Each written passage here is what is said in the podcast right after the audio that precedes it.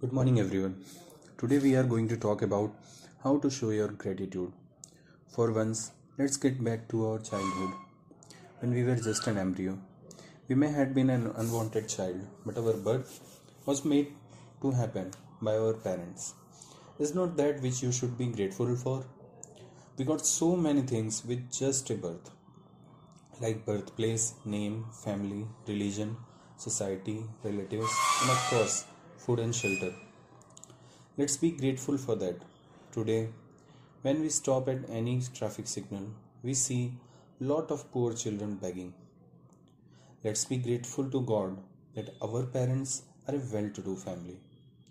When we look at ourselves, we have two hands, two legs, eyes, nose, and ears. Let's be grateful that we don't have any defect in any body part. You may question that all of this was just given by nature.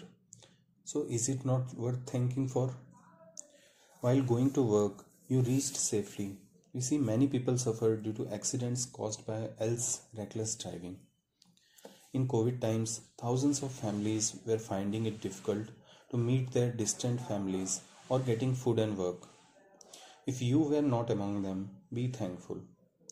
In this world, there are a lot of catastrophe happening now and then.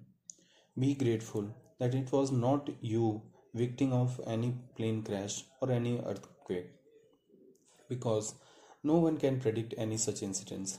Thank nature for being kind when we celebrate World Environment Day on June 5. It is not just the sapling which we plant and water. Along with the sapling, our faith in nature also gets strengthened. At best, be thankful to your parents, to your life partner for being there in every ups and downs of life.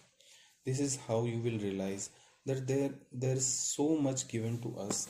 There is so much less to worry.